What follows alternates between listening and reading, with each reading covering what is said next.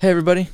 Welcome to another episode of All Out War. I'm Turner, and I'm joining the studio with Rosie. Hey, what's up? What's up, man? How you doing? I'm doing well. Cool. Yeah, Yeah. So uh, we got a great podcast for you. we do. We do. And uh, before we get into that, though, we it's time for a baby update.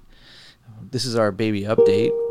So, for those of you that are new to the podcast, or maybe it's your first time ever listening, first of all, welcome. I'm glad you're listening. We our podcast is pregnant. We are at how many weeks pregnant are we? 12. We're 12 weeks pregnant right now. And so we're doing an update every week on the progress of our beautiful pregnancy of our little podcast. To uh, basically emphasize, you know, it's still a baby. It's a baby at the first week, the first moment, Yeah. and it continues to be a baby. So we're 12 weeks pregnant. Our baby is as big as a plum. and uh, yeah, we're the last week of the third month of pregnancy. So we'll be three months pregnant around the time of right now. Wow. 12 weeks. Yeah. That's basic math. um, there is a bunch of gross stuff that happens to women that I'm not going to go into. Okay. Um, but uh, the pregnancy is officially a baby bump. So you can finally start it. to see a baby. That's awesome. Um, We got a gender yet? Do we know what we're not yet. Okay. Pretty soon though, should be able to find out that Yeah, we'll find out what the gender is and we'll reveal it. our little plum all. little Yeah. plum baby. So it's a plum. It actually looks like a baby. If you look at the ultrasound, yeah. it looks like a baby. So it's stopping looking like an alien now. Yeah. Cool. Well, it looks like an alien baby. I always would get I would always my wife would get mad when we were I mean, pregnant. that, that looks like Dude, that's a baby. That's a baby. That's a little Yeah. human, yeah. Yeah. So this is 12 weeks. So Just Google 12 week uh, baby. Yeah. Tw- no, 12 week So fetus. 12 week clump of cells at 12 weeks. We are vehemently pro life, by the way. If So you're that's why we do it. That's to yeah, walk you through the stages of a pregnancy Yeah. every week. just the awareness of, of what's happening. So Still a baby, still can't kill it. still can't kill it. That's right. So All right. So we got a great podcast today. And if you're hearing that music, you know what that means. Oh, yeah. Dude, turn up the bass if you're in your car. This is like one of my greatest remixes. I love this. I, I'm not a fan. I wish I would have made it. uh, you only like it because you don't like because it's an Apple. Uh, That's true. it's an iPhone uh, Ringtone. ringtone. But so we have a special guest on the podcast today. We do. It is It's your buddy. You know my him. buddy. Yeah, This Kyle Morris. He is a contributor, uh, news reporter for Breitbart News. Yeah. So he's super legit, you know, another one of my political buddies. And uh it's not going to be all politics. so we do get into some cool stuff at the end. Uh, yeah. But uh yeah, Kyle. Well, before we do that, we totally forgot. Oh. What do you know, man? Oh, hey. yeah, my did you know? Hey, did you know that Britney Spears' music was used by the British Navy to scare off Somali pirates? What? Yeah. How? So it says, uh, "Oops, I did it again," and "Baby One More Time" are being employed by the British naval officers in an attempt to scare off pirates along the east coast of Africa. So they just blast it. Listen but how does that work? listen to this. Listen to this quote Uh. By a merchant naval officer. As soon as the pirates get a blast of Britney, they move on as quickly as they can. Do you think that it's because they think it's American music, it's Americans, and they don't want to have trouble? Or I don't know. I think that it's just terrible. it scares them. I don't know. It's Britney. Beep. yeah. So uh, there you go. I don't know. that's a great. That's a great. Did you know? I like that. yeah. one. So the, you know, I guess they're not intimidated by guns because they assume they're gonna have guns. You know, a naval ship. Most people have guns. right. Dude, it's crazy. If you ever want to go into wasting a bunch of hours, yeah. go on YouTube and look up uh, mercenaries shooting like defending ships from Somali pirates. Oh yeah. they're they just have like these you know mercenary guys that that you know ships Yeah. hire and they just stand on the side and when pirates come up they just like engage and Dude, that would be a fun job. it would be a fun job If you didn't get seasick, it'd be fun. yeah We'd put up like a big old Barrett you know, 50 Yeah, there's dudes with shooting everything at them. There's a lot of Russians that yeah. do it. Oh yeah. I bet. Yeah. Right. But uh, yeah, those are crazy. You get addicted. They're so cool. That'd be cool. Yeah. That'd be I don't think they actually kill anybody. You know, they just shoot around You're them. shooting bullets at them. well, you shoot around them. Yeah. I just don't want to condone what people watching people get killed. I've never seen anyone that actually hits people. They just shoot around, you know, like in front, Right. scare them off. Yeah, yeah. Basically, like warning, like, hey, Yeah, we're, yeah. we're armed, and Yeah. if you come near, you're can't just shoot people. right. Well, it is open waters. I mean, I don't know. I don't know what the I don't know what the laws are. There's no law. There's no law in the open sea. No law. Anyways, Arg. All right, man. anyways, yeah. Here is the inner our our chat with Kyle. That's right. So uh, sit back, grab a coffee, and enjoy. You're listening to the All Out War podcast.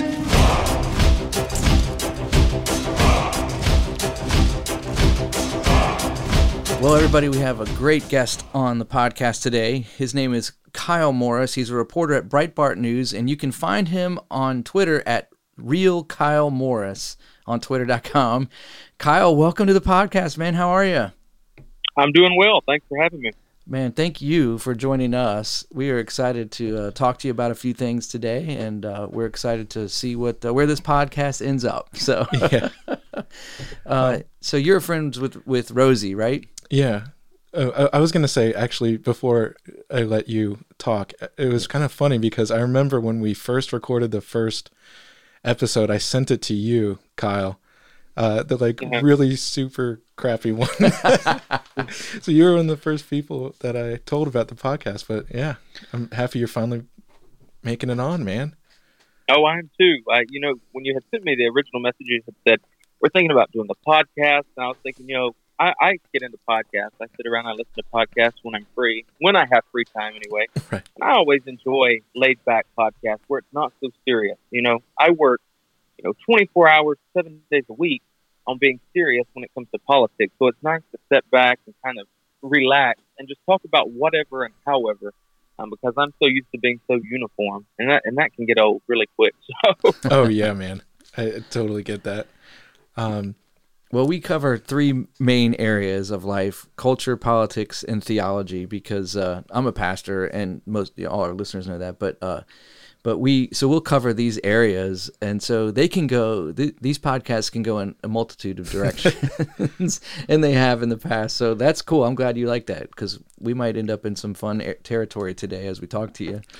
So so uh, to get us started, uh, would you just go through and uh, tell a little bit about uh, how you got working at Breitbart? Because Breitbart's huge. It was one of the first, uh, you know, online publications. You know, when I first got into politics years ago, you know, reading Andrew's uh, columns, and you know, it was him and Drudge, and you know, a couple other people. But it's one of the I, I never understood how influential Breitbart was when I first got involved with politics, and and, and I later came to know how big and powerful um, Andrew really was, and you know, God rest his soul. Mhm. He was fighting hard on front lines every single day, waking up people.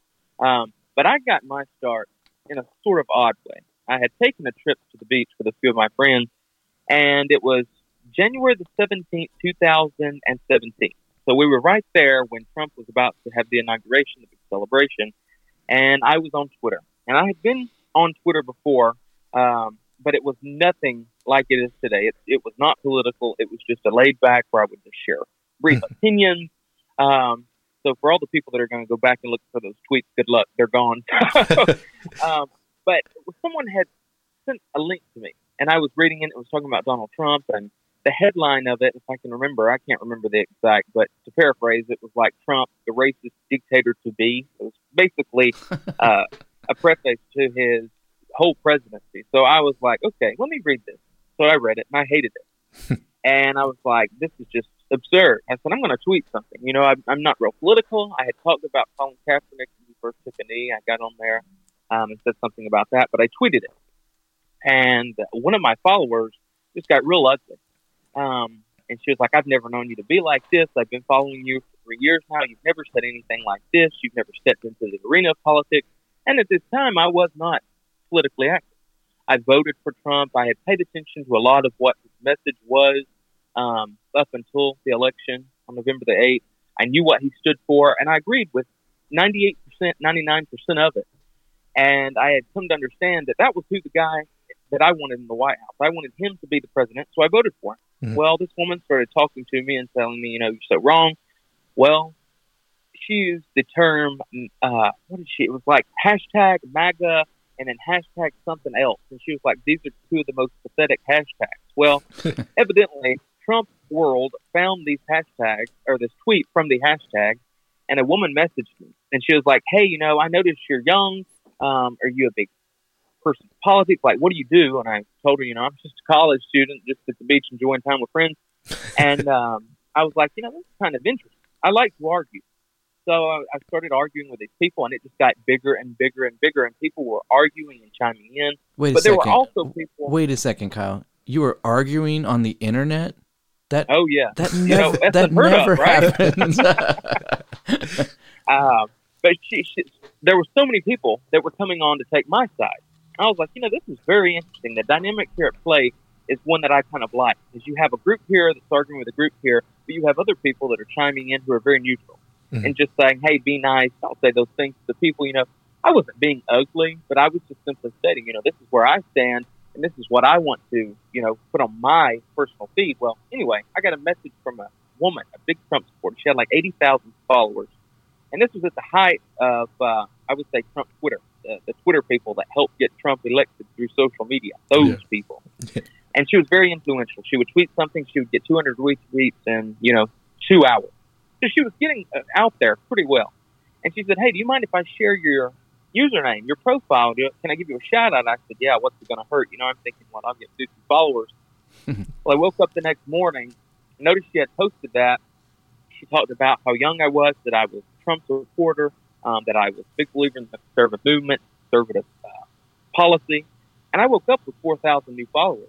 And I said, Wow. wow, you know, this is, this is insane. So I, I told a few people about it. And I just started tweeting ever so often after that. And it started growing. And I was like, wow, I, yeah, I really enjoy doing this. So I would share articles, blah, blah, blah. Well, one day um, I saw that the Daily Caller had posted um, openings for jobs. So I applied, worked there for a little bit.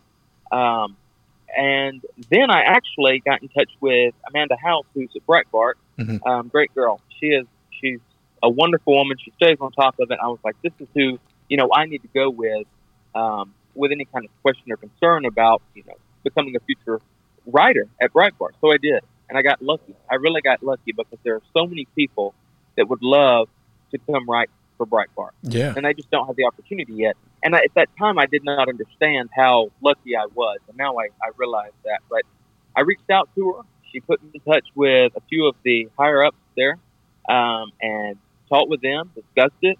They made me an offer. I accepted it, signed on, um, and now I'm there. And I look back at the last, you know, two years, and it's like a blur.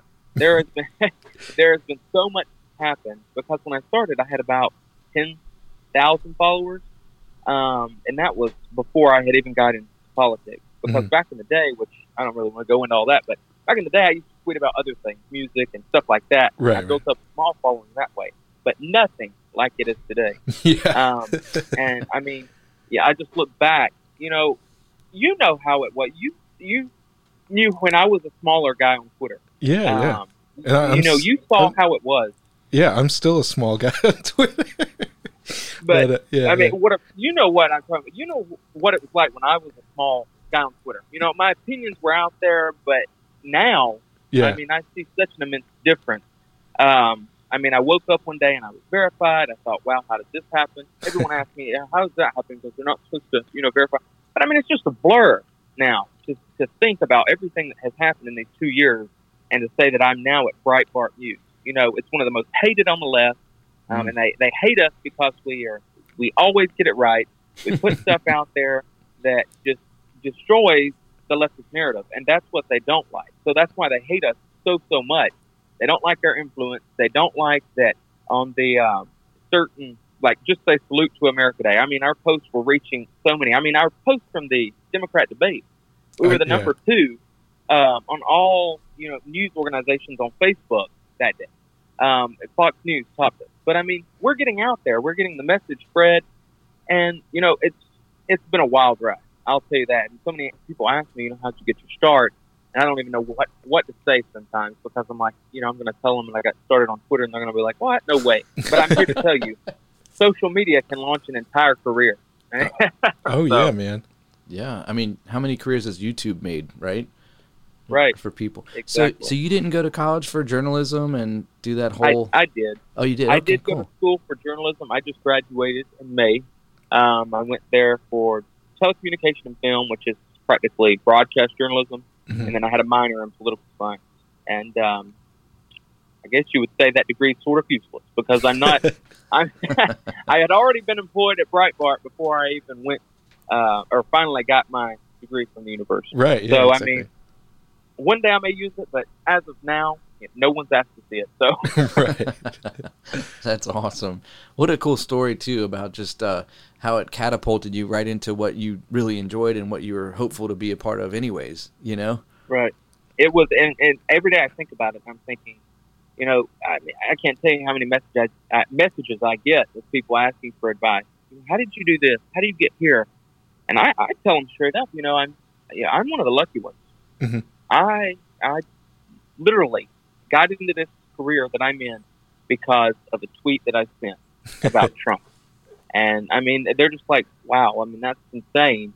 And I mean, that's the truth. It's just, people are so opinionated now, and your opinions can really impact, um, you know, the entire world. So if they're impacting the right kind of people that can get you places, those are good opinions to have. exactly. Mhm. I, you know, I have those opinions. I, I, I'm not necessarily. I wouldn't say I'm so opinionated now, just because of the certain roles that I've obtained over the past, you know, half year, year. Um, but you know, I try to throw in a few opinions. People know where I stand on most issues. Um, but I don't want to be one of those people that's you know constant opinion because uh, we have to have real news. So Yeah, I was gonna say that's one of the great things. Uh, I just I love following you because you keep it, it's. I was gonna say yeah, exactly. Everyone knows where you stand pretty much, and it, you just putting out the facts, man. It, it's it's very refreshing to just you know, this is what stupid Acosta said this time, or you know something like that. oh, and it and it's so good. I mean, people love those clips, and if I can make people laugh, that's one of the ultimate goals. Is to uh, most of the time when I tweet out a clip of Trump, you know, I would say that fifty percent of it's funny, and fifty percent of it is, you know, a serious video where he's making a serious statement. Mhm. But I have to throw in a little bit of comedic relief because so many people out there are just on the edge of their seat every single day. It seems like you know you could just say hello, and you're just going to tick the entire world off.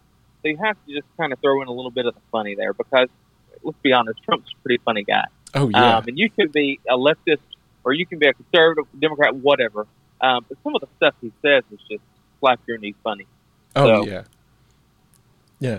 So I was gonna say, speaking of that, um, and maybe we'll keep moving. I was gonna say, uh, like, I know for me on Twitter, it's uh, part of me. I always, I always worry if I ever go too far because uh, some of the stuff I like tweeting about, and we can maybe go into this a little bit later. Like I've been tweeting uh, today all about. Uh, some uh, conspiracy theory stuff, but uh, before we get go off the rails, yeah. if we do, um, I was gonna say, uh, you just went up to the White House. Speaking of Trump, do you could you? I- please talk. I did. I, I went, you know, that was my first trip to the White House. Um, and it was a sunny day, but I was sweating in that suit. And I got up to the, the gate there. We rode over, we got out, we went inside. And it's, it's really unlike anything else. That, to me, it is. Um, because this is my career. You know, I follow what Trump says on the daily basis. And to think that that's his home, um, and you're in his home, Mhm. it's just it's it's really I can't describe the feeling. It's really weird, and to also think about the millions and millions of people that have been there um, and, and have seen the same things that I've seen. Uh, it, it's really it's a breath of fresh air, really, because it felt like when I was there, a few people that I saw that were there that day, um, it wasn't. You would think it would be so politically divided, but I mean, I saw people from all different races, all different you know, religions were in there, and and people were just in there enjoying the history, Mhm. and that was kind of cool to me because I wasn't going in there as a Trump supporter. I wasn't going in there as someone that was just going in there because that's where Trump lived. I was going in there because that was the history um, of this country. And it, while it's great, you know, that Trump is the president and that's his home right now, that was not the sole reason for going. Um, I, I went in there with a, a clear mind. I just wanted to appreciate the the meetings that had pla taken place there, the people that had lived there, all the first ladies. There's been so many things that have happened in that one place in Washington D.C. and to be there among all of it was very cool. So I, I really enjoyed that trip. That was one of the neatest buildings that I've ever been in. Yeah. So I, I did. I enjoyed it. Yeah, that's an that's an amazing place. I've I've had the opportunity to to go in there once, and uh, it's just the history, like Yeah. what it means for our nation is incredible, and the and the the people who have graced the hallways and the rooms, and you know, been in Yeah, there. I was gonna say I, I think I had uh, said I went there once. We got a tour of the West Wing with uh, uh, Uh-huh. some Secret Service. I can't remember how we got there, but it was in uh, yeah. It, I think it was during a pre- I think it was during the Clinton presidency. But uh, yeah, it was just so cool. I remember we walked in like up the uh, you know from the guard booth up that little like path, and Wolf Blitzer just walked right by. and I was like, that's so cool. Like, and he just, you know, just walking by kind of nodded at us and, you know, we kept going. And yeah, it's just, DC is so cool. And, uh, again, just the history, you know, of, uh, you summed it up perfectly, man. That, that was, that's awesome. Yeah. So, Yeah. So uh, you were you were mentioning just basically uh, you were talking about uh, just kind of like how social media is and everything like that, and being a journalist and how sometimes you got to take off your partisan hat so that you can report true true news rather than fake news. Right. What how is how does that work, and what do you think the state of journalism is, and where do you see it heading? Because it doesn't, from my point of view, like from a guy that just watches it on TV and reads from the internet and stuff, it doesn't look good. Well, this is the thing. People have got to understand how to separate something that is totally fake. Hey, hey, something Kyle, that is totally real. you, you, And I know that to pick up on what up on professionalism, to pick up on sentences. I mean, people will send me articles all the time. Is this real? Is this real? Is this fake? this sounds fake. Is it real? And I say, well, well, listen. This is how you do it. You take a sentence, a, a- just one fact that they mention. Go to your Google search bar, search that. I say you're going to come across mainstream sources, okay? And while people say CNN is fake news and all of that, their opinions a lot of times are fake news, yes. But when you go to their website, you are scrolling through just a write up of a simple article of a simple speech that someone gave. You can go through there and find factual information. That's the same with CBS, NBC, Fox News, Breitbart. Uh, I mean, you just any of them, you're going to find factual information. Mhm. Now, people have got to also understand how to separate fake news and opinion because so many people are getting fake news, something that's totally bogus, mixed up with an opinion piece that they don't like. Mhm. So they read this opinion piece and they don't hate, they don't like it. So they're like, "Oh, that's fake news." No, it's not fake news. That's someone's opinion. You have to respect their opinion because we live in America. You can't call an opinion piece fake news simply because they said things that you don't like about the president, about conservatism, blah blah blah. You've got to understand that that article is not meant to be read and interpreted as something like I write, straight news. At Breitbart, we have opinion writers, and our opinion pieces are boldly outlined. You will know when they are opinions. They have the name of the author, what they said is maybe the headline. You should be able to know when something's opinion, when something's straight news, by the lead, by the very first sentence, by the opening. And that's the problem that so many Americans aren't understanding now, is that they don't like something that's fake news. It may not be fake news. It may be somebody's opinion. But even now, you have people that are reading real news and saying that it's fake news. Hmm. And that's not that's not a good look. That's not going to work. We can't run a you know, we can't run a successful news company if someone's reading something that I wrote and say, yeah, that's fake news just because it's, you know, about Trump or about, let's just say Hillary Clinton. I wrote a piece on Hillary Clinton, Mhm. and a conservative reads it. Well, that's fake news. Well, it's not fake news. It, seriously happened. You know, I, I wouldn't make this up. And if you want to actually figure out if it's fake, take a quote and go go search your Google search bar, and you know, a quote that quote that I mentioned in the piece from Hillary. Go go look further into it if you don't trust it. If you don't trust the source, go look into it. But the problem I'm seeing with so many journalists, um, and I'll admit I have frustration with it. Even you know, I watch a lot of Fox News. Uh, MSNBC and Fox News are my two main cable news sources. Mhm. But people have got to understand too that these people on the primetime hours are not there to tell you straight news; those are opinion shows. Mhm. People just got to understand that that those are opinion shows. Talk shows are opinion shows. If you want something that's straight news, you need to find something. You everyone knows what an opinion is because when they stumble across an opinion in a piece, they realize it, and whether if they agree with it, they keep reading. If they don't agree with it, they usually go away. So they know what an opinion is. But I'll tell you, you can read. I, I, for instance, I was in an Uber with a driver in D.C. and he questioned me of where I worked, where I was an employee. I didn't tell him. Um, I mean, I don't know what these people are going to do nowadays. You know, you can't tell. So I told him, you know, I'm a journalist. I write. And he asked me, you know, what do you write about? I said, politics. He said, well, how do you keep your opinion out of your news? And I was like, you know, it's not that hard to do. Right. That's what I get paid to do. It's like straight news. So I pulled up one of my articles and I bored him. I read him this article um, that I had written, and I said, "Now, after hearing that, do you think I'm a conservative or, or a liberal, Democrat, Republican? What do you think?" And he said, "Well, to be honest, I mean, I don't really know." and I said, "Well, that's the point. That's what I do for a living. I do straight news, straight down the middle."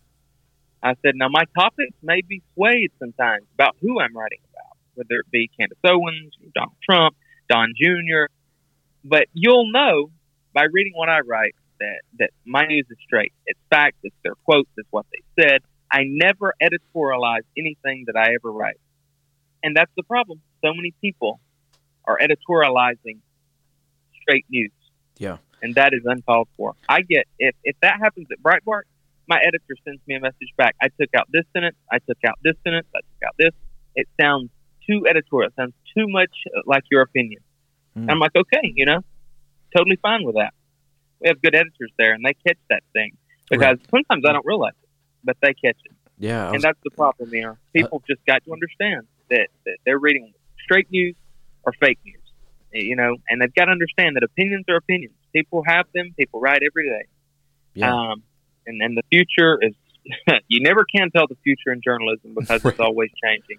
Yeah, Um, y- you know what's but- funny though, like when you're mentioning this, I'm just thinking about shows like even like Rachel Maddow or like Tuck- Right. Tucker Carlson on Fox. People watch them religiously, and they don't realize that this is their opinions. Right. they're they're getting their news from opinions primarily, Right, and I and think that's what they say. Yeah. I I believe that's probably caused so much polarization because it's Oh, most so- certainly. yeah, so it's so radical. But man, that's it. Just kind of was like, as you were talking, it just kind of was dawning on me. Like, I'm I'm a little slow, so people people people watch and they think, oh, well, I'm watching a news channel. I must be getting news. Mhm. Well, you're getting news, but you're getting news with a perspective, and that perspective is typically from one person, the Mhm. anchor of the show. And you know, you should be able to tell, you know, how someone leans. If you can watch an entire cable news program and not tell which way a person leans politically, then that's a good cable news network or good cable news program. Exactly. And I was going to say that's how uh, it used to be, you know, back in uh, back in the 70s, maybe The you know, early the early, 80s. early 80s. It used to be you would have uh, I'm trying to think uh, I'm stumping on some names Well, right now. I mean, Tom Walter Brook- Cro- Cronkite Walter or, Cronkite, you yeah, know, he was probably a liberal. You know, he's Oh, he probably was, he was yeah. probably a liberal, but he never, you know, it was just here's the facts, exactly like how you said it. That you know, this is what happened. Uh, You know, the five, you know, the five W's. You know, what happened, where it happened. This is it. Blah blah blah blah blah. And uh, I was gonna say, it, it kind of is sad to think that, um, you know, because it, it's almost very condescending um, on either side where, you know, like for me, and I think most Americans are smart enough to make up their own opinions. Like I- just want to know what the facts are, you know, just Right. let me make up my Right. own opinion about how this affects anything that I believe about the person or the incident or whatever, you know, just just give me the facts. Right. So and and that's the difference between social media and regular journalism is because social media is literally 100% opinion most of the time. unless you're reposting an article that's written that's not opinion that's just news you know but uh, I, I remember right after Trump met with um, met with uh, the Korean uh, North Korean uh, Kim Jong. Kim Jong Un. Yeah, uh, I literally they showed a clip of a person who was uh, from one of the other networks that's not conservative, and they were saying, yeah, he loves to meet with them because uh, they're dictators and he can plan how he's gonna like how he's going to uh, like squelch the media. And they literally said that, and I'm like, what? Are you kidding me? Let's like let's let's look at the historic moment that this is for just one second. Like, w- leave your opinion out for just a second, please. And so, it just makes me laugh, you know. Oh, Uh, you there? Hey, oh, one sec. Hey, uh, hold on. Hey, can you hear me? I can. Oh, there my we go. goodness, my that was so weird. I'm so sorry about that. Uh, I, I well, I, I had noticed it faded, and I was thinking maybe maybe I'm still there. I don't know. Sorry about that, man. I, I don't know got what an happened. incoming call and I canceled it, and then all of a sudden it took the Bluetooth off. Okay, I'm Oh, sorry. okay. So we can just cut over that. But Yeah. So, anyways, but uh, that's cool, man. So let's talk um, a minute about the Democrat. Unless you got Rosie, do you have anything else you wanted to add to that? no, Oh. I, I mean, yeah, I was just gonna say and kind of, I don't know, pat you on the back, man. But it's uh, it's so refreshing just to again have a source. You know, it, like it's just the facts, and so it's uh, increasing. It's becoming increasingly rare um, at least right now it seems because there's so few places that uh, that just give it out like that. And I, I, hope that anybody who's uh, you know listening that you know just go read you know don't it, if it's a it's a factual news thing you know don't get put off. You know i read sources like you said from uh, msnbc or you know Yeah. all sorts of stuff. So uh, you know i think it's a good way to sum it up and so keep doing what you're doing man but yeah what were you gonna say I was just gonna say I, I would love to hear. Speaking of opinions, I'd love to hear your your opinion okay.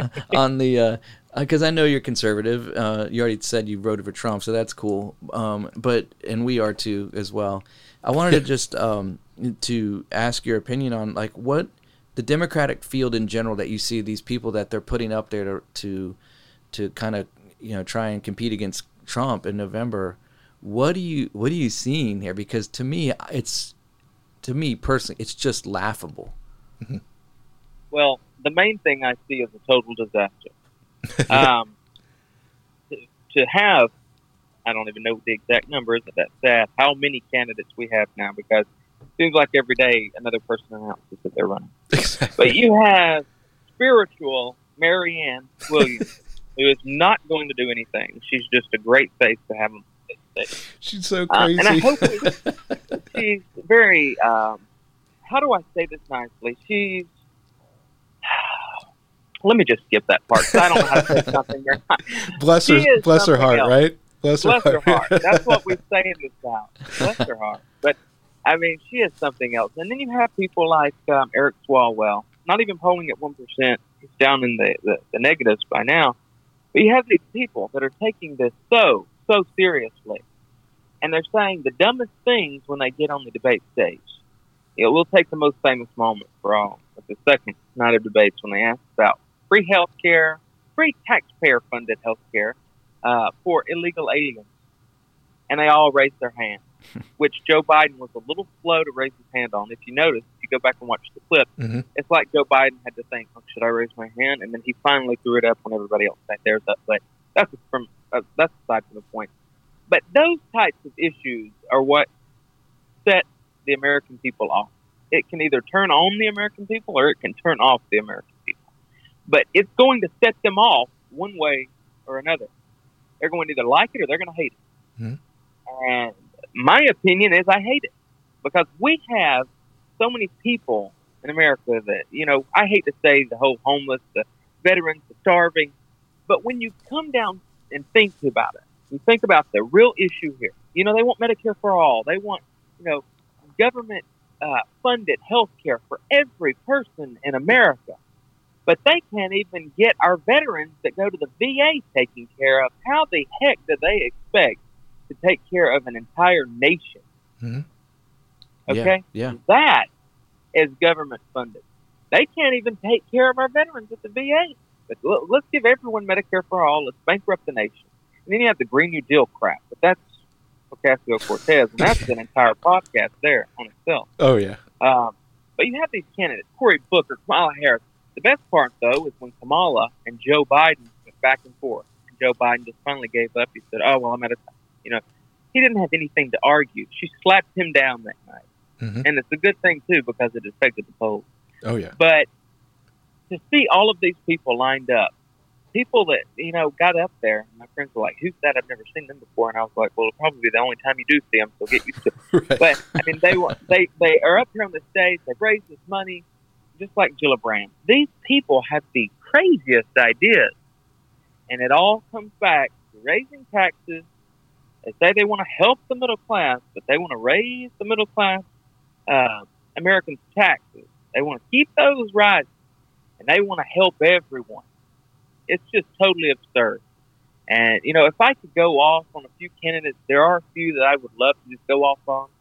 But I'm going to call myself a professional journalist and take a deep breath. then after 2020, I'll get back to you yeah. and we'll talk more about it. Because I mean, it's going to be interesting to see who comes out on top here, who gets the nomination from the party.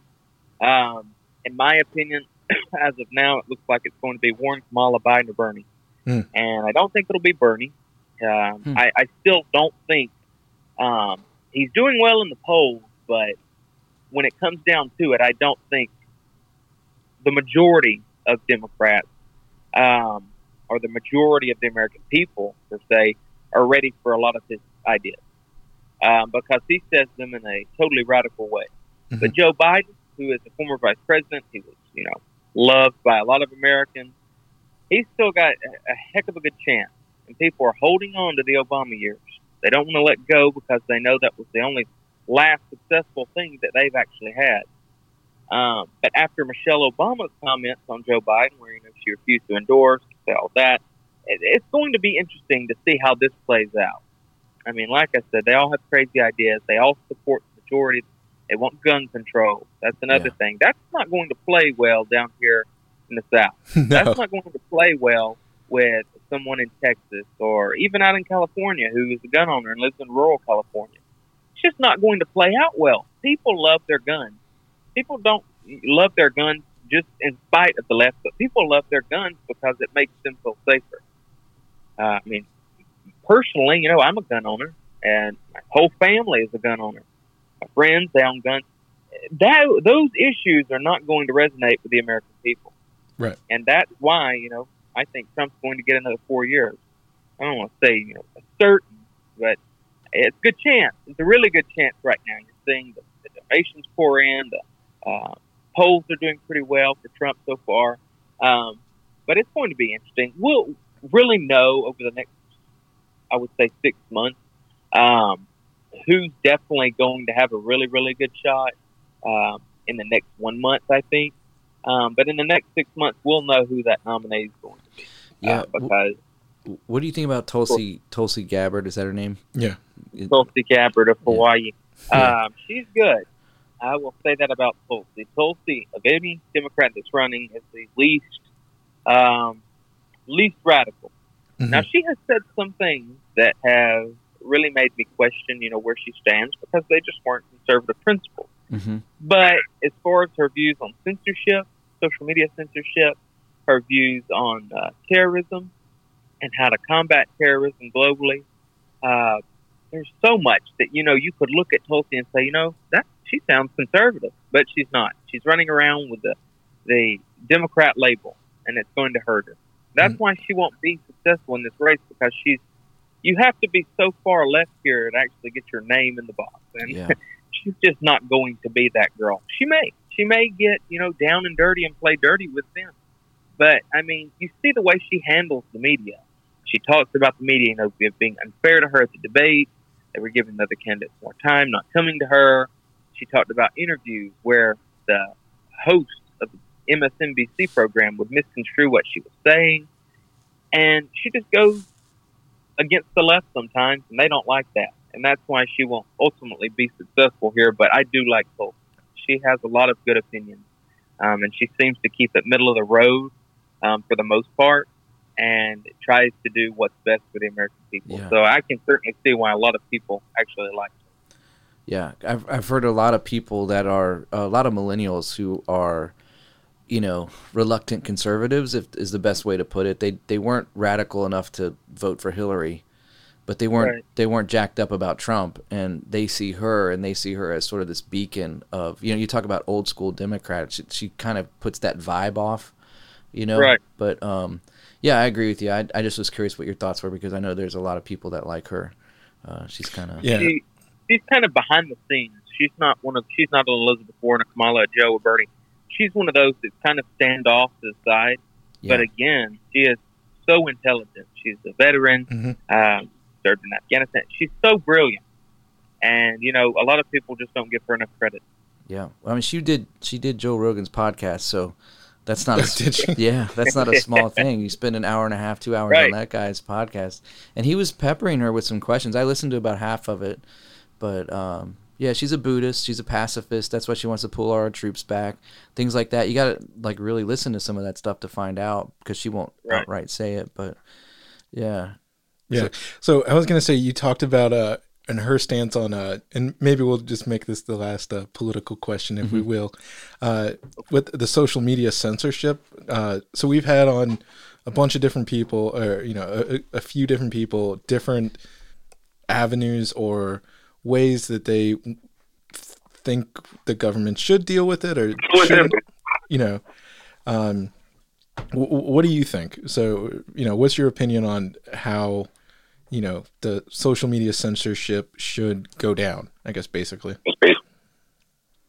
Oh, this is um, this is one of the most pressing issues facing uh, social media and you know political ideology because people and this is where it crosses the line for me is when you have someone who you know is on social media post something and they're just gone. Yeah. Uh, you know just gone overnight gone. And you wake up and you're like where are these people? You know Yeah. they had 2000 you know 200000 300000 followers and they're just not here anymore.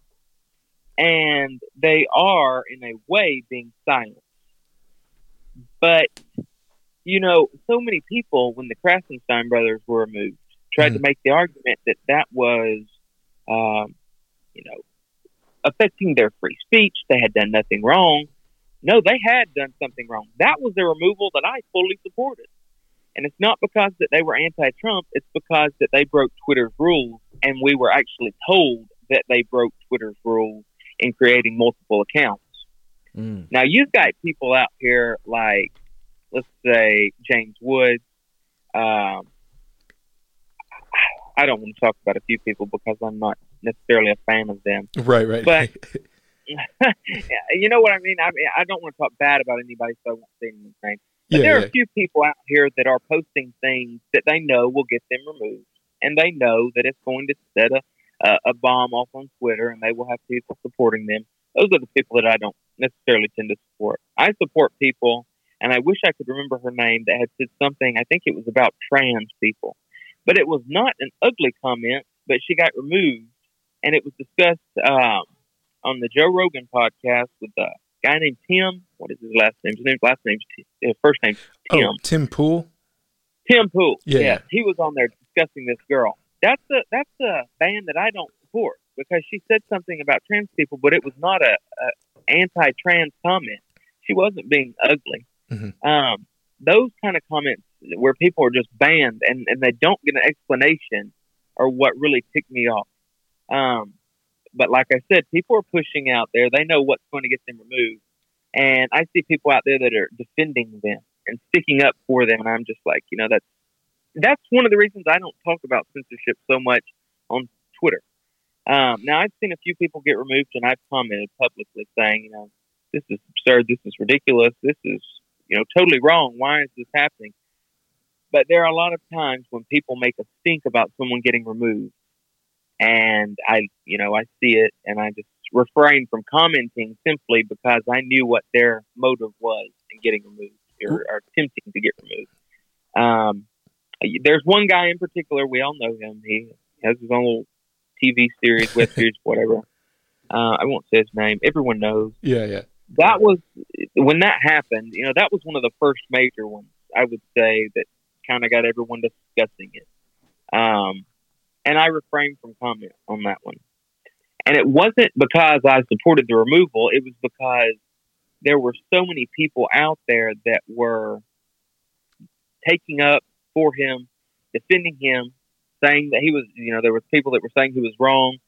And then a few weeks later, I released a statement saying, you know, what after it had been revealed, you know, what he was removed for, all that. I, I simply stated something like, you know, people should be able to speak freely, and it should not be politically biased, and that was all I said. I said Mhm. nothing else. Um, but to see the way some people are getting targeted on social media and followers disappearing, um, it's very strange, and it definitely needs to be looked into. Um, because if they are allowed to get away with it for so long, it's going to become a permanent habit. These social media companies are going to be removing everyone that they don't personally agree with. And we can't have that. That will crumble a nation quicker than I've ever seen anything crumble. You think about how influential Twitter and Facebook and Instagram, Snapchat, if they just go around, these big tech, Google, if they go around and start policing what people are saying to the point where they are totally suspending or banning someone from their platform and that person has no way to communicate, that to me is, when you start thinking about it, one of the craziest things to think that someone's voice can be taken away from them because we rely on our voice on social media platforms, the internet, for so many things to voice our opinions, to say what we're doing, to share what we think. And to think that someone at Twitter headquarters can dictate whether or not I'm allowed to be on their platform and just state a simple opinion that it's not derogatory, does not contain any hate, and just be removed. That to me is scary. Yeah. And I, I, I sit and think about it, and I, it blows my mind sometimes. I, I really started thinking about it one day and said their voice has just been taken from them. Yeah. And sometimes it gets reinstated, sometimes it doesn't. Yeah, there, And there used to be a time when you could actually disagree with someone in their life and what whatever it was that they were, Yeah. and and you weren't considered hateful. Mhm. You know, right, you could actually agree to disagree and still remain friends. even. Yeah, I was gonna Right. say I was just uh, one of my buddies. It, he just retweeted. There's some story uh, like just before I, I, I got here, and it was like some guy on the left, and he was like, "Oh, this girl, one of my friends, uh, she chose the MAGA hat over me, or something like that." So I I, Oh. I ended my friendship with her, and uh, I was just thinking, I'm like, I have like a lot of friends who I don't get political with. I know that they're, you know, I have friends that are even super progressive, you know, super progressive, way out there leftists, and we just don't talk politics. You know, like we just like we Well- we rib each other on face. You know, like he'll send me something silly, and I'll send him something silly. We both make fun of it, and we're still really good friends. You know, I don't wouldn't want to throw away. Um, a, a, a really meaningful friendship just because we disagree on some ideals or ideas that um you know i guess depending on some of them i would draw the line um, Right, but right. i was going to say it seems nowadays it's just so vicious and people are just willing to it, it's kind of scary as a society to look at that and think that we're just throwing away meaningful friendships of years of people you know just over some stupid politics it doesn't matter you know right, right. And and so many people are like, you know, Trump's divisive. Trump's done this. It's not Trump. It's you. yeah If you allow someone to influence your friendships, that's a personal problem. Yeah. exactly That's that's nothing to do with the president of the United States. That's a you problem. You can you've had your opinions forever. You had your pre- uh, your opinion you know, ten years before this president took office. right. Yeah. So if you're losing a friendship over it now, that's your problem. Yeah. Nobody's problem but yours. I make friendships work. Now there are people that I don't necessarily hang around with as much anymore because of their political views, but we're still friends. We will still communicate. I'm not going to cut anyone off simply because of the way, you know, they view things politically. And I see it happen so many, you know, to so many people on the internet. They unfriend people. And I've done it once or twice. That's not something that I'm going to do because typically I will respect someone's opinion. That's that's what they feel. That's what they feel. But when people start coming at me for it that I know personally, it's I just unfriend it because I don't want to argue with somebody that I want to view pretty well. Exactly. Um, I, I just don't have time for it. I don't have time to argue. Period. I don't even think I argue on Twitter with anybody really, except congressional Democrats who are right. you know, post absurd and ludicrous posts. But um, I Wait, mean, what? I mean, if you go to my feed and you click on one tweet, I mean, you'll go through there and be like, "Oh, you work for Breitbart," you know, blah blah blah blah. Yeah. You're a fat whatever. I mean, it's just they call me all these names. I don't have time. If I went through and argued with every single person that had a mean comment to say, I would be a totally busy person and I would expect to get paid for it because that is a lot of work. right. Exactly. So, That's awesome. Dude, so let's move Yeah. on. Yeah, you want to take the take the let's take the work hat, the business hat off, and, Yeah. now, and now let's put on the fun hat, the conspiracy hat, the tin hat. okay. oh man! So uh, before we were recording, Mhm. we were just the three of us were just kind of chatting, and you had mentioned an experience that you had with in a was it a hospital? I think you said. Right. Um, So a what few was friends and I, we went out to a. Um, it's an abandoned hospital. I won't give out too many specifics, or else people will be like, "I know where that is." He Yeah, might have yeah. Anyway, we went out there one night for a little thrill, and um, it was me, my roommate, and three of our friends. And my roommate was driving. My friend was in the front seat. I was in the back seat with our other two friends, who were a couple. And it was just me and me, I was a guy, there was another guy, and it was a three girl. So here we are, we're going out here to do this. And all of us aren't like, uh, we're not going, we don't get scared easily. So we're pretty, you know, we like to go do things like this. So here we go, we set out and we get out there. We go in the main building that has um, where the, the beds were, where the cafeteria was, where the main central hub of the entire facility, it's standalone and we go in, we walk around, totally dark, no lights, no nothing. And one of our friends, she said, uh, "I just don't, you know, feel right. We we need to get out of here. I feel like someone's watching us. I, I keep hearing things, and it's just kind of crazy." So we were like, "Yeah, I mean, okay, we'll go. You know, we'll go." We trust this. Of- all of us that were there, I would say that she was one of the most calming people. Mhm. Um, she can calm someone down in instances of shock or fear or any kind of drama. And we got in the car and we go on down. It just makes a circle, sort of. But we go down and we were going to a holding facility where they would hold dead bodies and eventually dispose of them when they passed away in the hospital. good times? I knew where it was, and we went down the road, and my roommate was driving. Well, we keep driving, and I'm in the back seat. I, I, I'm sitting behind the rear or the passenger seat in the back seat, um, so I can't necessarily see what's in the road. Well, I feel the car just kind of stop and, and go down in a little rut, and it goes down in the rut, and I'm like, this is bumpy. So I look, and roommate says, "Do you see that?" and this guy who looked, I would say six foot five, six foot seven, Whoa. steps out of the bushes.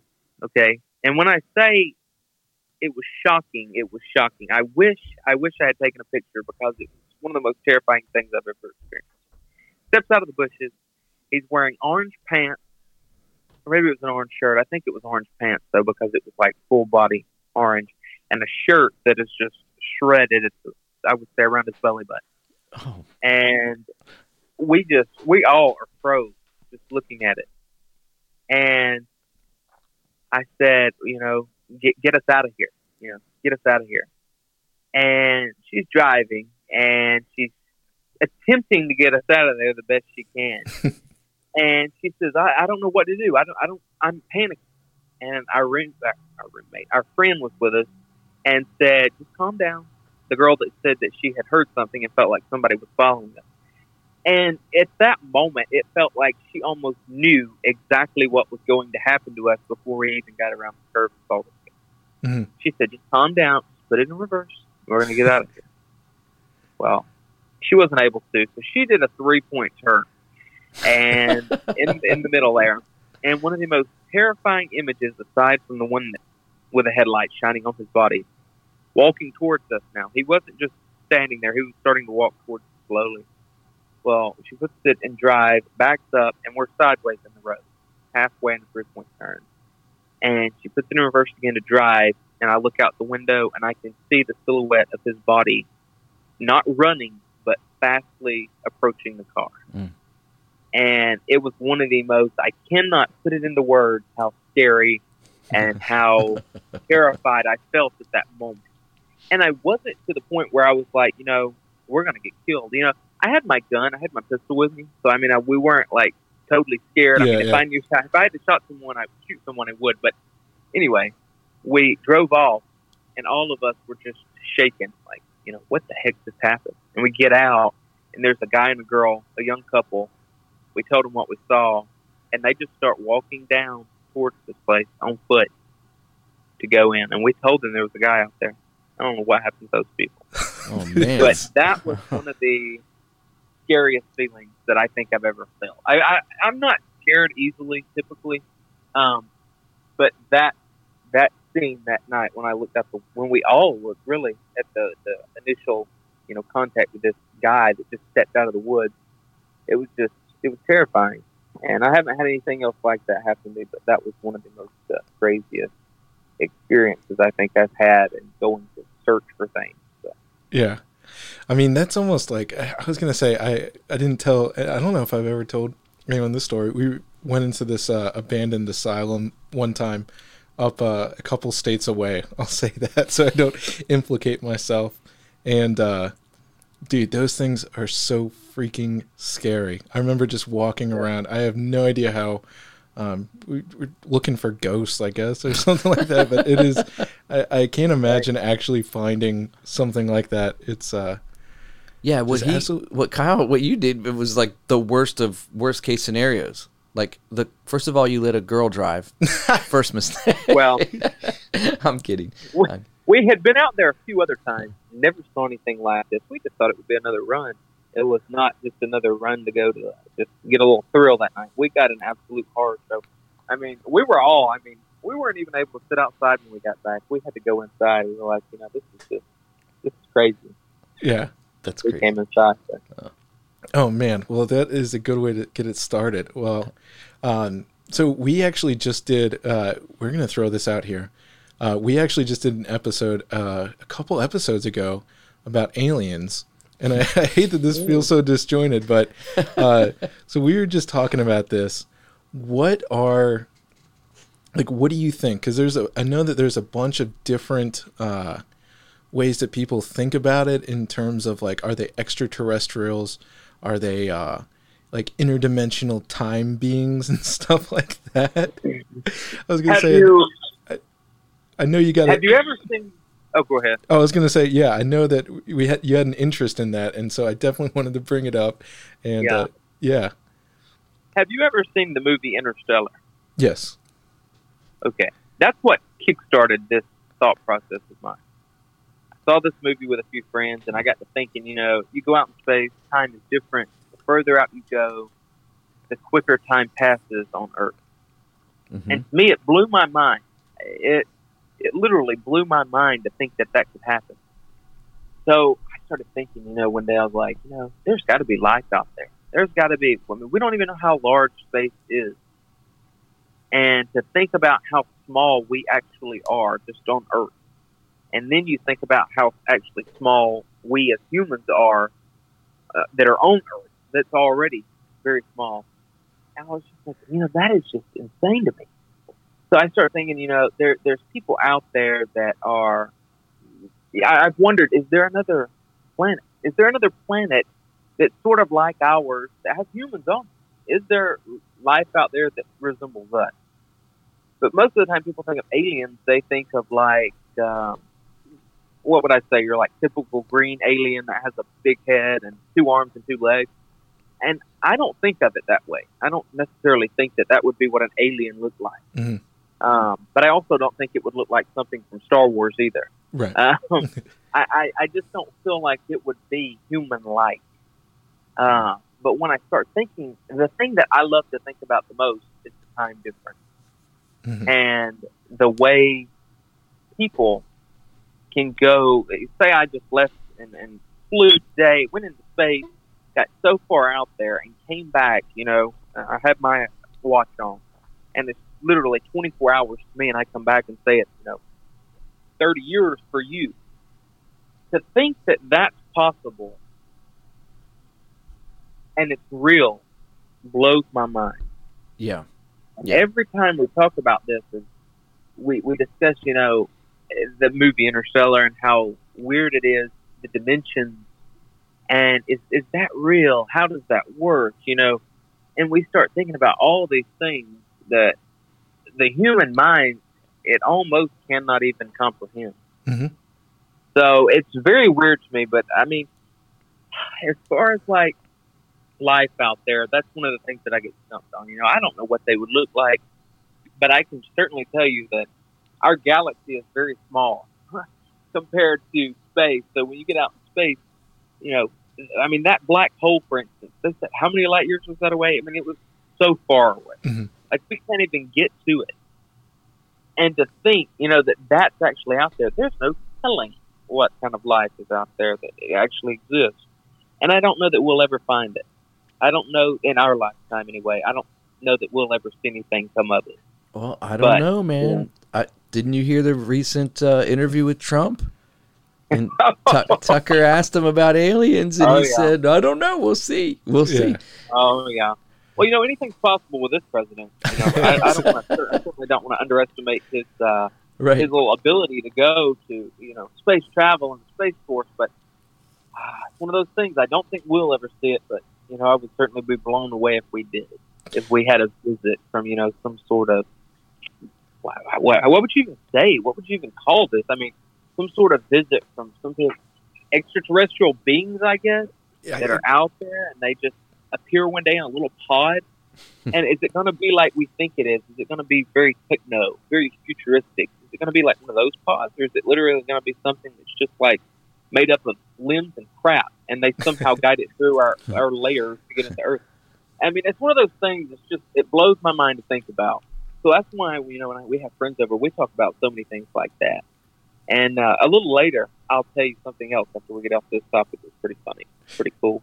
Yeah, I was gonna say uh, the whole thing. I, I'm divided on the alien contact thing. Uh, Mhm.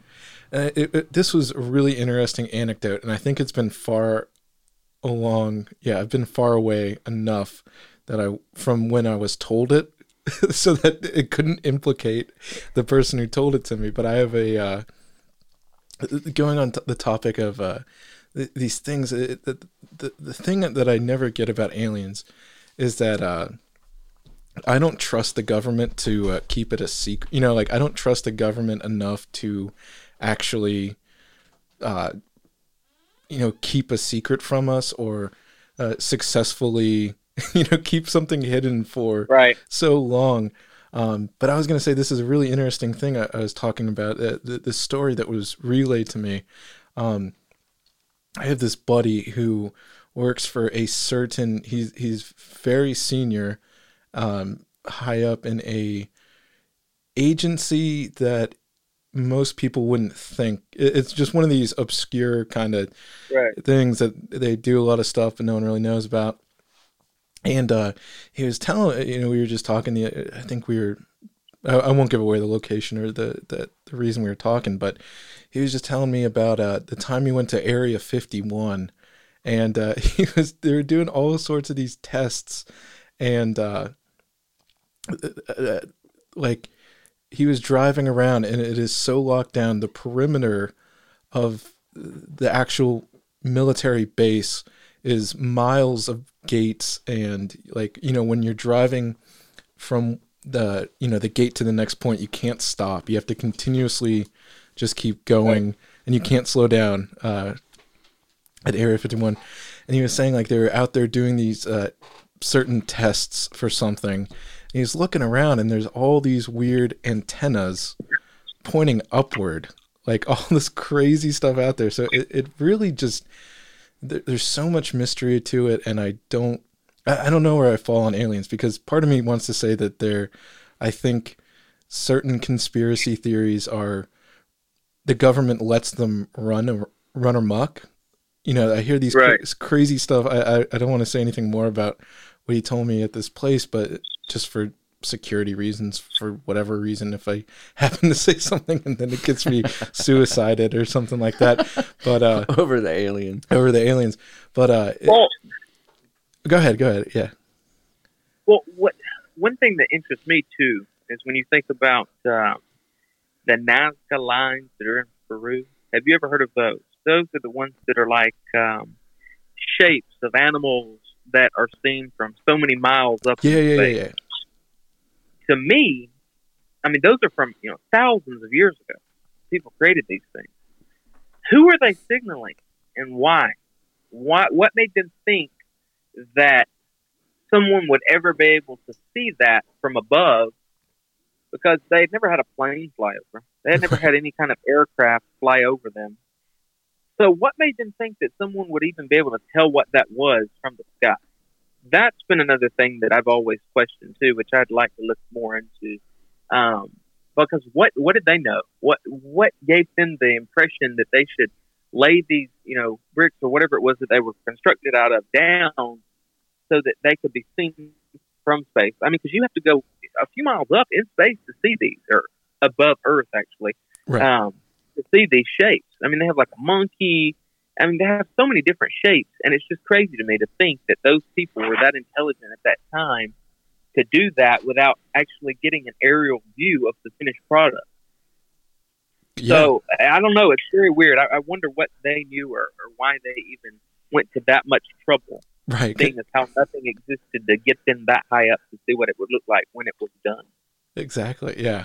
So- Yeah. There, there's just so much weird, odd stuff that happens, uh, which is, I, I think, a great, you know, just the whole uh, pivoting of when you go outside of stuff that really doesn't matter on Twitter.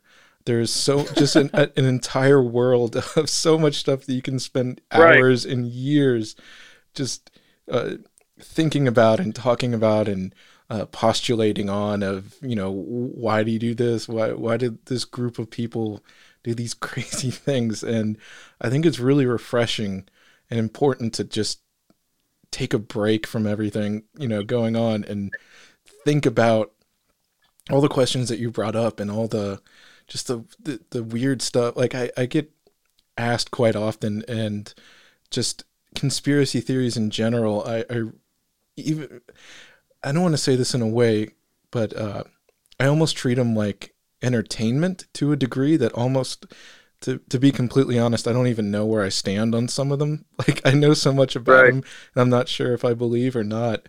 But uh, it's uh, it's such a fascinating thing just to be able to talk about at a party or bring it up, and uh, Right. I mean, you've got you bring up one topic, it's an hour long conversation. oh yeah, So it's it's it's entertainment for sure. Yeah, and it's so good to just put out at a party, you know, like uh, you know, if, well, I don't know. Maybe I'm not invited to enough parties that uh after I talk about stuff like that. But they uh, it's always You're interesting going to the wrong parties. That's the problem. but yeah, to say like, "Oh yeah, hey, uh you actually do believe that the uh the moon's real? Well, let's talk about that." you know, or something like that. Right. It's uh so fascinating. Well, were you going to say something? Yeah, I was gonna say. You, well, when I go on dates with my wife, she's like, "We're do we have to talk about the conspiracy stuff?" Because to me, it's an escape, man. It's like, oh gosh, man. I look at the real world, what's going on, and some of the stuff, and I'm Yeah. like, and I need an escape. I need I need something to like get my creative mind to think a little bit better, and you know. But Yeah, I the the so I'm a I always have this tendency when I approach any of these things, whether it's ghosts, whether it's these like these Peru Nazaki lines or whatever they're called, um, anything like that. I always try and come at it from a because of my you know my background is just really like a biblical perspective. So, Right. and most people don't even realize it, but the Bible has some pretty insane stuff in it, uh, you know, that that would actually kind of bear witness to some of these things why they happen and why they are. But the one Right. the one thing that always like that I can't wrap my head around is pyramids. They're found everywhere and then what was the purpose of them? I don't believe they were burial tombs. I think there was something else, and especially the great, you know, the great, you know, ones in Egypt. yeah, like who Right. who built them? Uh, you know, I was Right. I was told one time, oh, it was the Jews when they were in captivity, the Israelites, you know, when they were in captivity to Egypt. But no, there's no way because when you start to line up the history lines and all that, which dynasty built them and all, they were already in existence before Yeah. they got there. So, That's interesting too. I mean, these rocks. I mean, I forget how much each you know block weighed.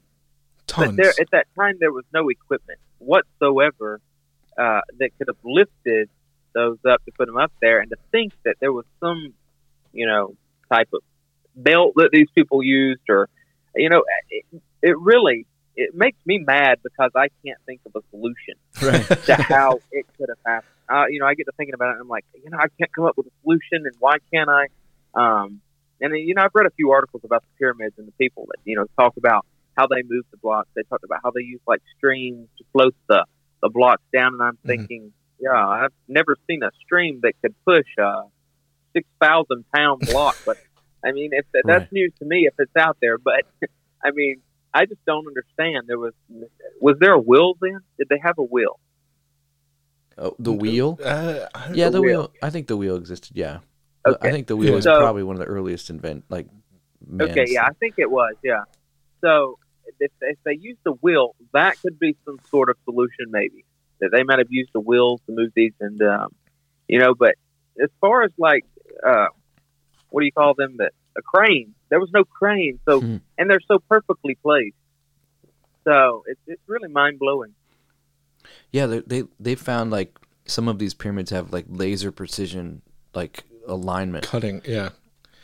So I don't even know how they did that. Like how Yeah. do you, they didn't have them That's- the, right? I mean, a and to And to chisel. think about how many blocks are up there, it would have taken someone years to have carved each one of those um, to match precisely and to be squared off on each side. Yeah, and So- they discovered too, like recently, that it's they're not flat; they're actually like bulging. Hmm. But it's not from time. It was actually designed that way, and it's the only way that it could be designed so that it wouldn't fall in on itself. so like they had like That's some yeah trigono- trigonometry and some stuff going on there where they they understood it. You know. Nerds. They were the earliest math- mathematicians. Yeah. Right. I mean, I mean, I, it's one of those things that I don't know. Like I said, I get mad because I cannot come up with a viable solution as to how they would have been able to construct something so magnificent at that you know age and time. And then you look at it now, and you're like, I don't even know if we could do that now and make it look, you know, is that good? But Right. yeah. of course we could, but at that time, that was just unthinkable. Yeah. But I It was a lot of work. So Yeah, and I think the the thing that's funny about it is if it was people who carved, you know, if, if it takes, I don't know, throw out five, two years, two years of someone working per stone or something to carve it at this, the thing, less than two years, let's Yeah. say six months, Right. right, and there's thousands of these huge stones that have to go there. It's if they were just doing by mat like just say that they were able to do it over the course of 500 years which is just mind-blowing that generations of people Right. persisted you know throughout their lifetimes to just build Right. something that they'll never see to fruition you know the people that started Right. building it aren't going to live long enough and i think how funny it is now like i don't think i could i don't want to wait you know i complain about you know if i have bad internet service because I can't, you know, I have Right. to wait for something to load or to, to buffer. Dude, if Chick Fil A takes more than you know thirty seconds to get my meal, I'm ticked off. Yeah. But what what were you going to say, Kyle? You said uh, you're going to bring up something funny. Oh yeah, I, this is a good, you know, thing to leave you with. Um, we were sitting around one night, and we were talking. you know, We were talking something like this. I'm sure where we were all, you know, discussing our opinions, and we're all relatively the same age. Our friend group. There are a few that are older, but I was sitting around and we all looked at each other and we were just talking, and it kind the conversation kind of died. And I said, you know, it's going to be weird to think that we're all going to die at different points unless some freak accident happens, we're all on a roller coaster and we die together. But I said the, the odds of that are, are very slim. And I was like, you know, we're going to die at different points in our life, but we're all sitting here right now.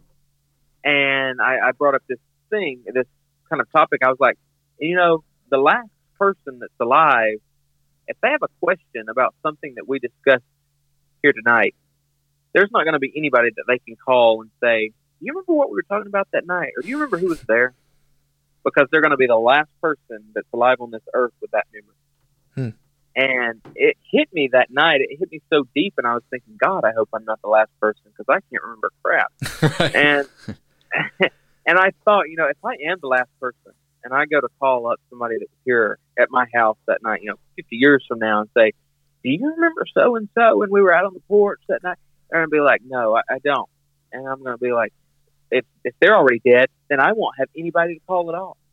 Like they're all dead, and and that really hit me to think about how short life really is, Mhm. and how you you go through life working your entire life to make a dollar, you know, be happy, feed yourself. And at the end of it, it's kind of just, you know, it ends and you go, if you're religious, then you believe that you, you know, you have, you know, a, a greater, you know, it's greater than anything here on earth.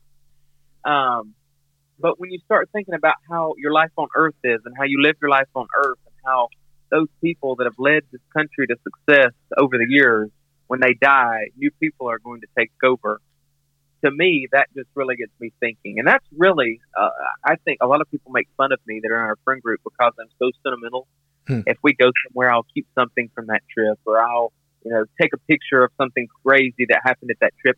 I'm so sentimental and I hold on to memories as long as I can.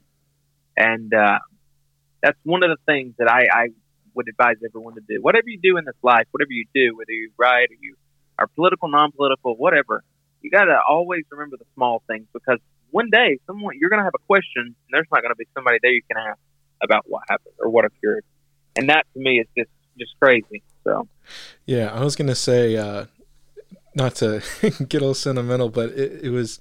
I, I recently heard this. Um, he was a YouTuber, and he got asked this question about what he wants about social media accounts. Uh, after if he if he were to die, what he would want with people to have with his social media account. You know, turn it over, delete Right. it, turn it. You know, what do they want to do with it? And uh, it's uh it's one of those things like I know I, I've lost uh, some people that were close to me, and uh, like it, it's it's bittersweet now because I'll um, you know like I'll go through their Instagram you know feed of my buddies that I still follow or uh, you know like I have screenshots of old text messages or you know like all this stuff Yeah. and uh, Yeah.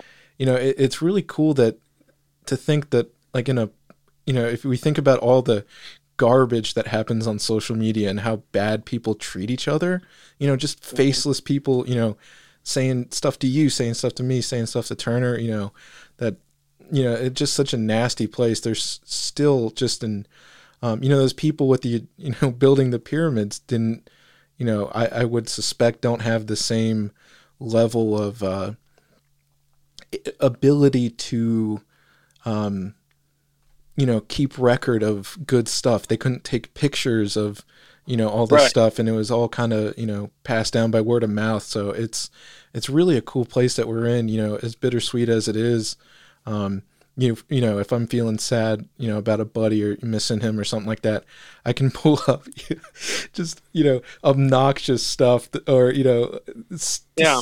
obnoxious text that he used to send me and uh, you know, stuff like that, and you know, kind of relive, uh, you know, some stuff and uh, Relive that moment.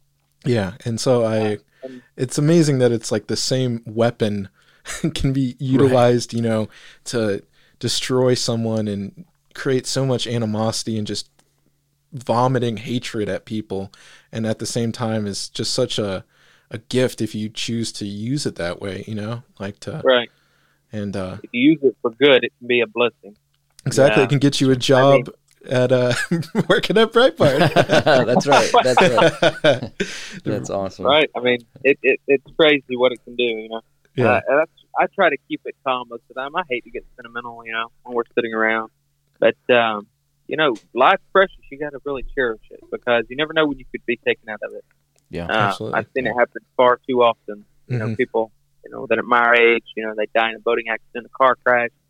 And, you know, I just think, you know, I thought about it the other day. You know, say I was to go to sleep tonight, die in my sleep. People are going to come into my room that next day, find me dead. They're going to have to go through all of my stuff. And I thought, you know, all the things that are on my phone, all the, you know, like you said, my social media, all of that. So, I mean, I've actually, you know, I've written a letter, you know, saying exactly what I want to happen to like my accounts and it's my passwords and stuff like that. Um, and I put it under my bed, you know, because someone's going to find it, you know, Mhm. and it's in a lockbox, my lockbox, and my mom and dad know the lockbox code, so you know, if something happens, they can get in there. Um, but I mean, you just you just got to really cherish this life, and you know, that's one reason I'm not so bitter on Twitter. I've never been a real bitter person when it comes to like attacking people uh, Mhm. for their opinions or anything like that, but. Um, I certainly see it. I see it every day when I log on. People, you know, I don't take death threats so seriously. I used to. I used to be fearful of them. Like, you know, is this serious? But I've come to learn that that's just something that comes with this career. It's getting crazy. It's gotten out of hand. People are literally. I mean, if you look at Andy, Ngo, the journalist um, that got attacked by Antifa, I won't go into detail about all Mhm. that because I have my opinions about how that happened. But uh, there was no need for what happened that day. Whether he was, you know, some people are saying, oh, he was looking for it um, to happen. Whatever the case, there was no reason that that should have happened that day. Yeah. Um, you just you gotta you gotta watch your back. So you gotta watch your back. You gotta cherish this life, and you gotta do good. Do good for yourself. Wise words. others. So I mean, it's just it's one of those things. That's what I try to remember every day when I wake up. I want to make people laugh. I want to make people, you know, enjoy their time with me. And you know, some days I wake up, I'm moody, I'm grumpy. Something's happened, you know, that I have to cover, and you know, just crazy, psychotic stories. And I'm just thinking, you know, this is really testing my limits today. And and people can tell when I'm frustrated. But I try to wake up every day with a clear mind, and I try to treat every day differently because, like I said, you don't know when you could be leaving this world. So. Amen. Yeah. Well, Well, man. dude, thank you so much for uh, joining with us and talking with us, man. It was absolutely a, a pleasure. Oh, I, I enjoyed it. You know, I don't, like I told you, I don't get to do many things like this, you know, where I can just actually be relaxed and enjoy it. Uh, because my life is all politics and no play usually. So, Yeah. Well, you seem like an excellent dude, man. If you're ever around and and uh, you know you're going to be around where we are, we'd love to grab a bite to eat and hang out. Most certainly, I sure will. I'm, I'm sure I'll be around. You know, I'm Yeah. getting me started now, where I'm going to all different kinds of places. So Awesome. I'll let you know. Cool. Well, uh, I was going to sum it up with uh, I don't remember what I was just going to say, so it wasn't that important. Uh, but uh, yeah, thank you so much, man. And uh, Oh, yeah. Uh, oh, that's what I was going to say. Uh, next time you want to talk, uh, you always have an open, uh, open phone line invitation, yeah. invitation to uh, Yeah. come talk, and maybe next time we can, uh, you know, dive more into some of the the crazier stuff, and uh, you know, oh, the more yeah. out I, there. 'cause, you know, I have a friend. His name's Josh. He, I told him that I would be doing this today, and I told him that we might talk about conspiracies. And he's the main guy that loves this. And he said, "Oh, I mean, I wish I could go on there with you." And I said, "You know, maybe I can convince them one day to let me have a guest on with." Me." Oh, dude, Uh, that, because I mean, he will blow your mind at some of the things that he says. I mean, he's you know, I'm not the smartest person out there, but I know a pretty good bit. And you know, he makes me sometimes just sit back and go, "Wow, I never thought about that." so, but it's it's interesting. So yeah, I'm I'm sure you know if you'll have me back, I'd love to come back. Oh, absolutely, man. Oh yeah, definitely, man. Well, Thanks for taking time to hang out with us, man. We really appreciate it. Oh, you're welcome. Thank you so much. Yeah, Right. and for all of our listeners, it's real Kyle Morris at Twitter. That's real Kyle Morris. Go follow him and enjoy his tweets. That's all And we're gonna say. keep up to date and remember that it's a real person. So That's don't right. uh, right, think not fake Kyle Morris, it's real Kyle. Morris. That's right. exactly. That's right. So uh, th- maybe think twice before uh, you know you you start throwing some Don't- words at people on That's the right. internet. That's right. Be nice. All right. So Thanks, Kyle. Thank you. We'll catch you next time, and we'll catch our listeners next time. Thanks for hanging out with us. See ya. see ya.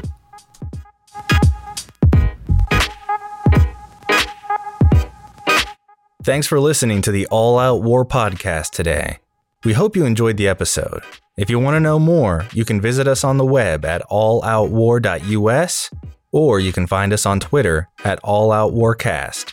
Hey, thanks again for listening, and we'll catch you next time thank you